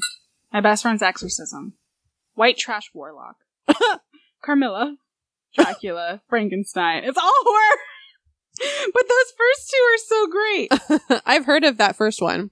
The White Trash Warlock looks interesting. It looks like there might be fairies in it. Anyways, I rewatched American Psycho. I've only seen American Psycho once or twice, and it was like a long time ago. Um, I rewatched it because I have a friend who I thought would really, really enjoy it. In my memory, this movie was a lot bloodier and a lot less funny. well, that was the the scenes that are shown are those bloody scenes. Yeah. so that's fair. There was only like two murder scenes in this movie. It was not very bloody at all. But holy shit, was it funny! It was so funny. This is a funny ass movie. Um, I'm so so. If you're not familiar with American Psycho, it's about Patrick Bateman, who's like this businessman who like like I am not even human. There's nothing beneath my shell. Blah blah blah blah. And he really loves Just the worst. he loves pop music and skincare. Um and he's also a murderer.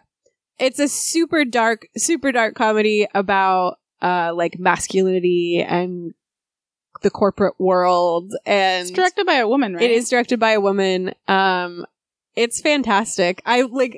I'm so glad we watched it. I had such a good time. I was laughing out loud so many times. Uh, definitely, I would say. Uh, what's his name? Christian Patrick. Bale. Oh, Definitely Christian Bale's best role. he he killed it. I um another hot take here. Don't really care for. Uh, I just forgot his name again. Christian Bale.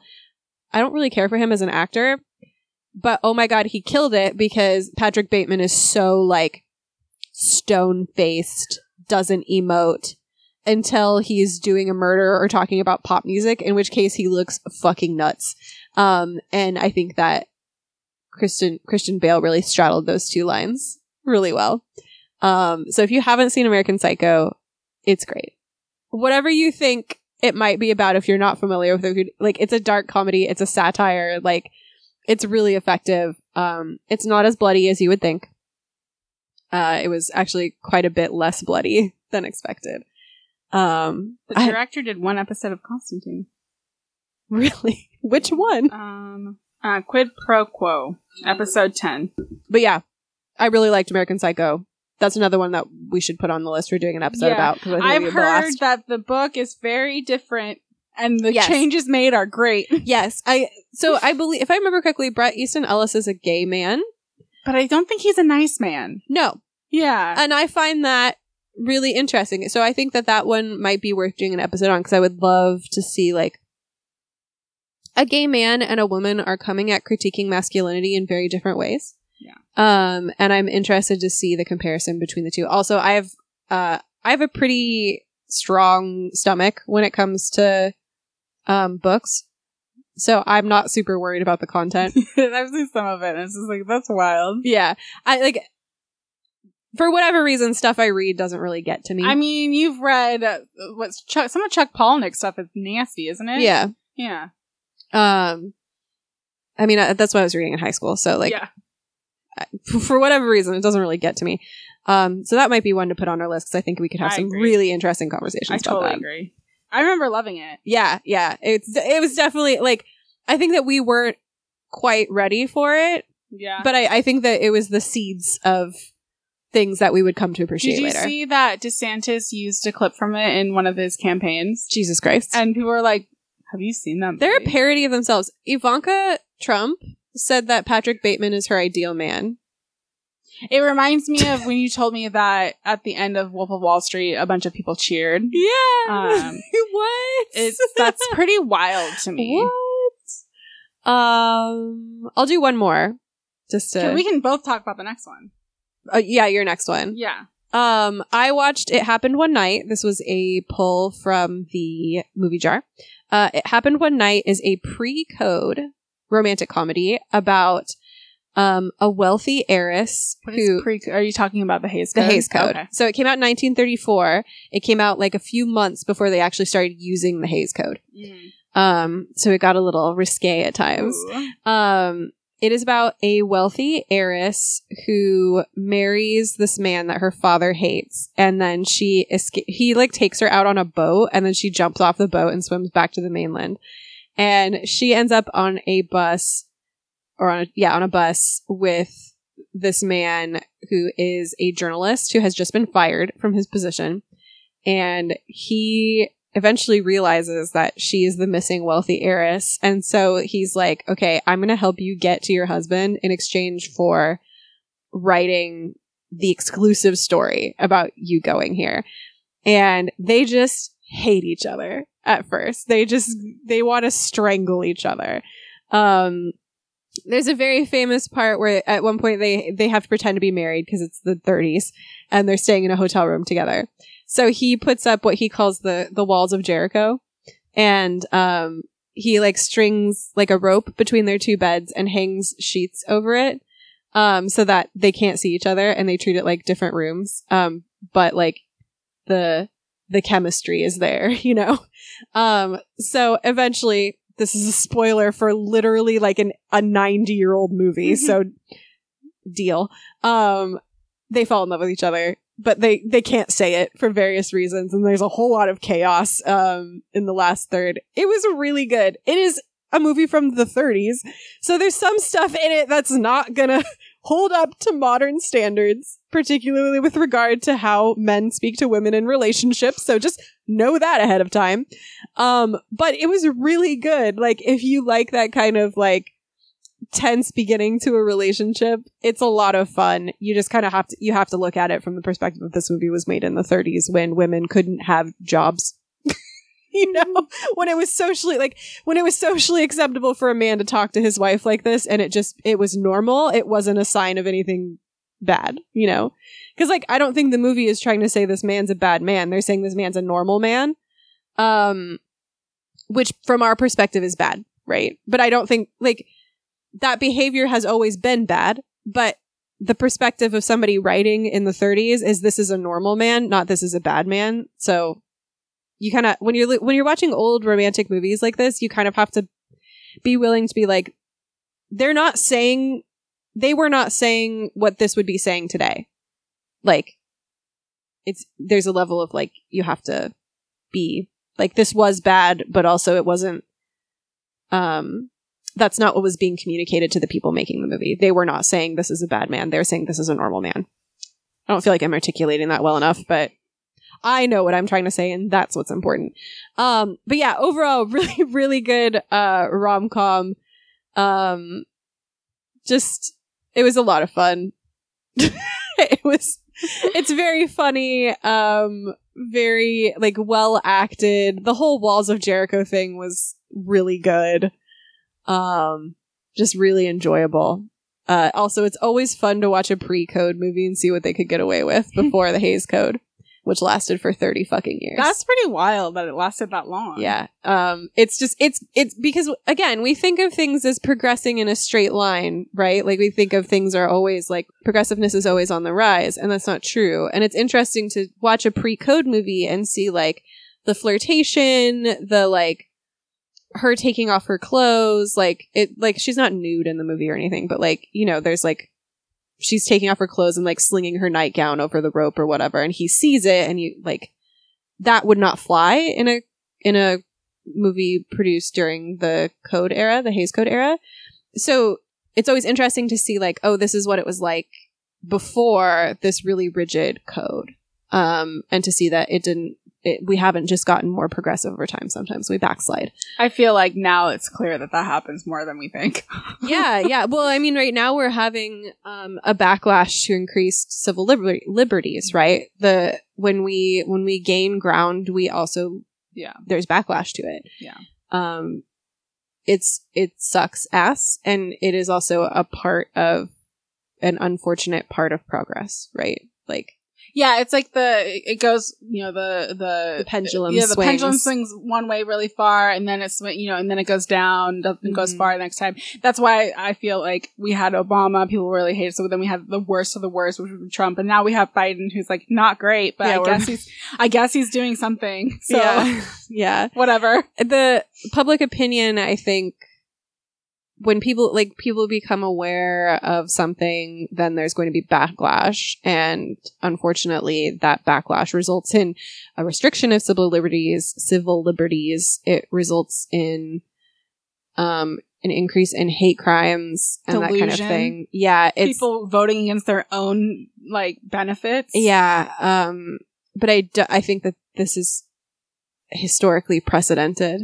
unfortunately. You know what i mean? Like that doesn't make it better it's just one of those things where like it is it is part of It's not unheard of. Progress. So it's not like it's the worst, but like it's not like we're living in a time where we don't know. yeah I mean, we don't know, but at We- least we know the. it's hard it's hard to tease I out know what you're saying. I know exactly what you're saying because that's exa- exactly what it feels like. yeah it Uh, doesn't make anything any better to know that this has happened before but it has happened before just like the economy yeah goes up and down. Fa- fashion it doesn't circular. it's it doesn't make anything better it's just a fact right that sometimes it there's backlash to things and the backlash is terrible and we have to And sometimes we can learn from the past on how to make that better. yeah yeah So the the government won't save us we'll save each other i also watch paddington is this the one that everyone says is amazing? Or is it paddington 2 Paddington 2. Okay. paddington was cute i don't i it was cute i don't i wasn't as in love with it as everybody else was i was a little like We okay gotta watch 2. Is that it? it was really cute. Like it's Paddington is about a bear. This a teddy bear. a teddy. No, No? he's a real bear. I He's a- thought he was a teddy bear too. He's a real bear. Oh. So this um this explorer from from England goes to darkest Peru. There's some colonialist language for you. Um, goes to darkest Peru and introduces a family of bears to Marmalade and English, and then pieces out.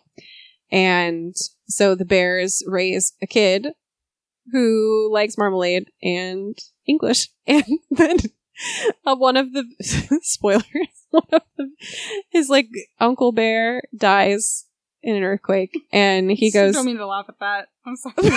Mary thinks it's so funny. Um, so he goes to England to try to find somewhere safe to live, such as with the explorer, and he gets sort of adopted by this uh, chaotic, grumpy family. Um, and it's heartwarming and sweet. I think that this is kind of a kids movie that I feel like we don't get a lot of anymore. So I, on that level, I feel like I understand why it was so so hyped. And I don't, I can't put my finger on what it is that we don't that I don't see a lot of in kids movies anymore. Um it reminds me of some live action kids movies along the lines of like Mary Poppins or um shit there's another one I can't think of. I had it. Maybe like Matilda. Hmm. Do you know those qualities that those movies have and those are like decades apart but like those uh those or like a Roald Dahl story Yeah. those i mean matilda is a Roald Dahl story but those qualities that those stories have that like the uh, there there's a the unquestioned mixing of magic into the normal world right um but there's also i don't know how to i don't know how to how to explain it but i think there's a quality missing from a lot of modern children's films most of which now are computer animated and not um, live action, which obviously the bear is computer animated. This is not, they did not get a real bear. Um, I don't know. I don't know how to put my finger on it, but it was, it was really cute. It was really cute. I think it was a really nice family movie. It was fun. It was funny. Um, I'm not a child and, uh, I think maybe I'm old and grizzled and maybe that's why I don't know. I don't know. I was just like, okay, that was cute. I don't know if that was uh all that that everybody was freaking out about. but uh, I haven't watched Paddington 2 yet, so maybe maybe that's I like I'm so like what the fuck happens in Paddington 2 that makes everybody so I've excited. seen so much that it's just like People love Paddington it.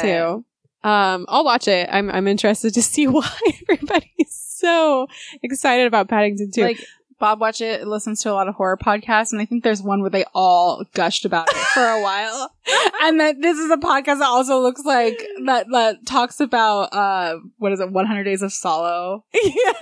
and then Yeah, they're yeah. like, I love Paddington. Oh, that's so funny. Um, it was really cute. It was a really, really good family movie. I think. Um, I'll have my baby watch it. yes, definitely use it as sp- as a springboard to talk about why it's super weird to refer to a place as darkest Peru. Um, but uh, it's a cute movie. I also love Marmalade, so like I get it. Um, you could relate. I can relate on that level. Marmalade's really, really good. I would go to great lengths for good for a good marmalade. I do know this about you. yeah, I fucking Yeah. love. Marmalade. It's like top five facts I know about you. Yeah, loves marmalade. yeah, loves marmalade. Um, yeah, it's cute. It's a, it's a good family movie. Um, don't let my being like, hey, why is everybody so excited about this movie stop you? Because it was it was good. Like it's a really really solid family movie. Uh, last night we watched uh, Before Sunset, which is the second movie after. Before Sunrise. Before it's, it's the second movie in the Before trilogy. yes, and uh, you do the summary. I'm so bad at It's fine. summaries. So Before Sunset takes place nine years and was filmed nine years after Before Sunrise. And Before Sunset is about the main characters, Jesse and I can't remember her name. Because you're a misogynist. Julie Depley. I remember her real name. Or Delpy. I remember her real name, but I don't remember her character's I'll name. Look it up. um she or he has written a book um that has is like a bestseller and he's on his book tour in Paris and who shows up Celine. but Celine it's Celine That was perfect timing. who shows up but Celine um the woman that he met in Vienna um 9 years earlier and they were supposed to meet up after 6 months but uh-oh he he showed up and she didn't um for reasons that are explained in the film and they are now fully adults right they are fully adults and both are in Only committed slightly more mature. only slightly more well i mean really Yeah. that's how it is Yeah. um they are both in committed relationships She's in a relationship? yeah she is she's in a committed relationship she's not married but she's in a committed relationship Oh, I thought she had said she broke up. no Oh, fuck. They both suck. Yeah. Yeah. Um, they are both in committed relationships. He's married and has a kid. She isn't, she has a boyfriend.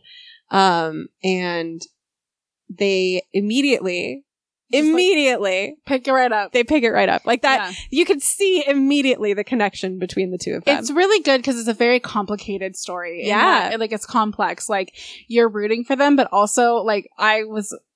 He's he wants to cheat on his wife. Like uh-huh. I don't want to root for that, but like their love, the, the chemistry is so good, and You're rooting for, this is what I was thinking about while watching it. You're not rooting for them. You're rooting for their love. yeah, right? You're rooting you even even jackasses fall in love, right?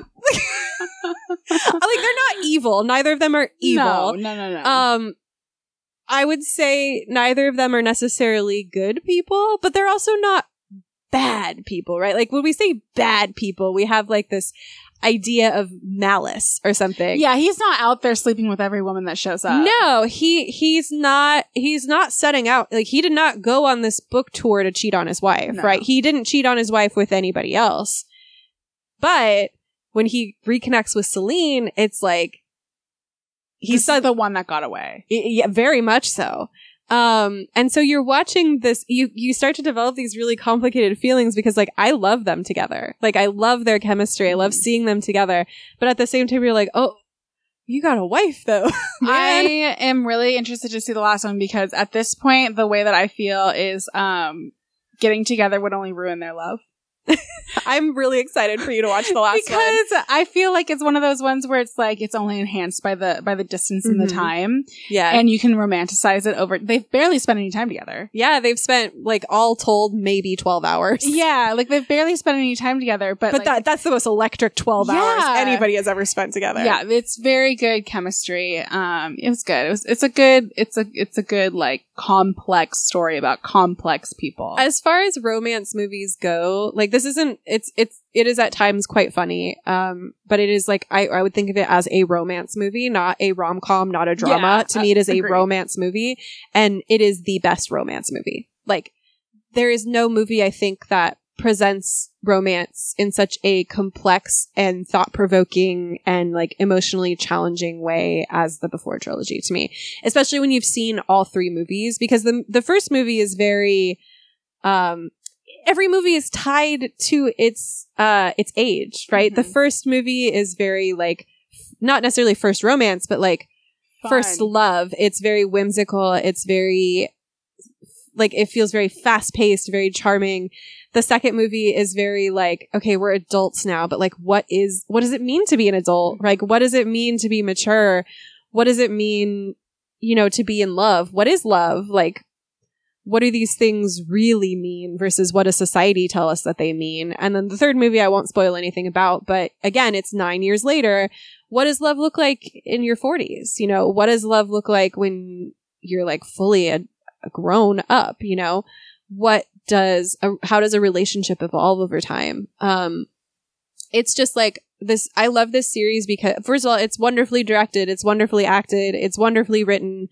Um, but its portrayal of romance is just so complex and Mhm. so interesting in a way that because like like you were saying the the fact that like their relationship is so electric and they want each other so badly and you're watching them make bad decisions like you're like this is not right this isn't how it should go Mhm. but also it could it go any other way you know what's going to happen Yeah. what's going to happen is it like legitimately and this is this is a tricky question. This is a tricky question. Is it better if he divorces his wife immediately before potentially hooking up on hooking up with Celine? I think I think that would I don't I think that's less bad. I think it's probably less bad. Is it good? I mean, it's good. It's good. he should have divorced her a long time should ago have is what divorced her a long time ago. So it's good because they need to be divorced. But it, Mhm. and it's also good because it means he's not cheating on somebody who sounds like they really tried in the relationship where he was like, I tried everything, which was and it was like basic shit. Um. So yeah, I I do I do think that's it's Mhm. not good because your your a marriage is ending and there's a child in it and um that's sad. So maybe not even good, but sad. Mhm. But I don't want somebody like it's not good to be in a relationship you don't like and be pining after someone else. Mhm. That only grows like resentment and, and anger. And that's the thing though, is he's been doing that for And the he's entirety resentful. of that Yeah. marriage. And so it's like, bro, you needed to end this ages ago. It's the, it's the very he even says it stay together for the kid. Yep. So um, which is not not a good idea, but you know when you have kids, things are different. I guess I'll Yeah. find out. You shouldn't you shouldn't cheat on your partner. Yeah, Um you and also like it's complicated. it's complicated. it's complicated. I love that level of complexity with with this character who I'm not rooting for him to cheat on his wife.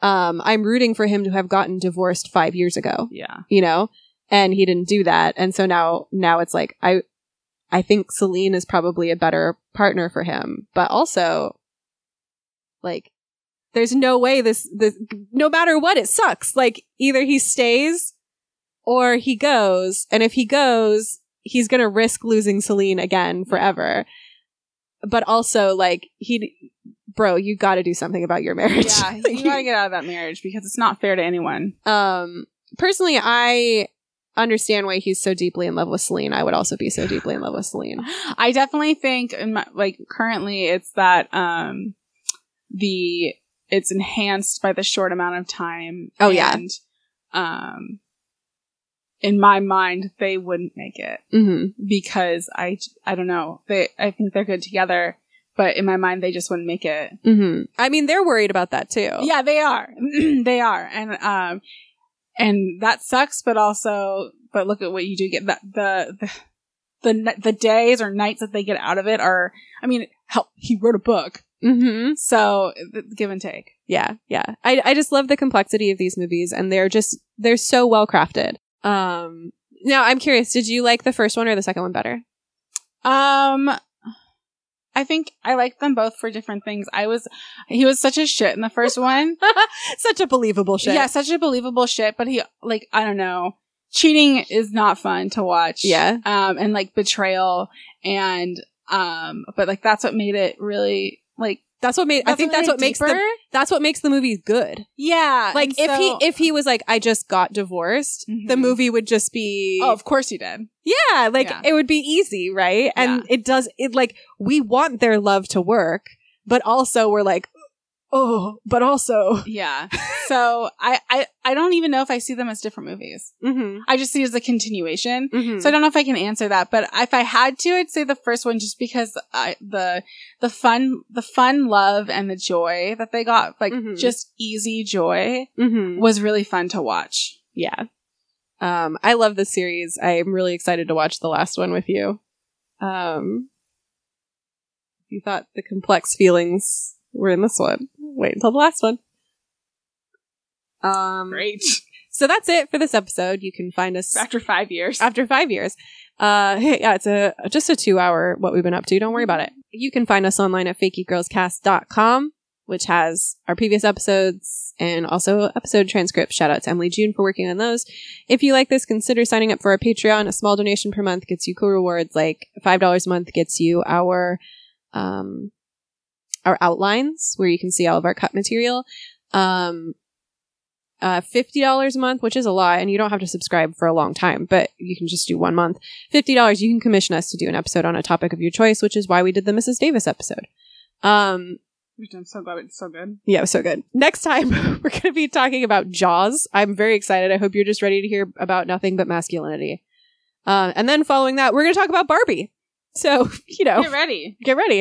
Uh, I'm very excited to do Barbie. I've had so many thoughts about Barbie. I continue to have so many thoughts about Barbie. Yeah. Um, just, just forewarning. I liked Barbie. I know. Okay, like, I liked it. I liked it. I thought it was a good movie.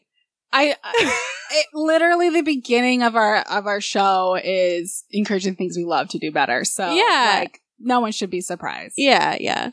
Um, but there's always someone. I thought it was a good movie. I also think, I fucking loved it. wow, I don't understand why Ryan Gosling looks so fucking hot in that movie. I, I'm not a Ryan. Go- I saw. I was watching something the is other it day. Is his charm? Is it his himbo charm? it might be. It's just like, oh my god, Yeah. I could fix him. I could fix him. I don't know. Yeah. I could. You could. Yeah. I could. I think you could. I believe in myself. Yeah. Just just dress as a horse. Straight from the horse's mouth. Straight from the horse's mouth. Have him play hundreds of horses. Oh yeah, that's how we would bond. Yeah. Um, that's it. All right. Catch you on the flip side. My butt. I'm gonna leave that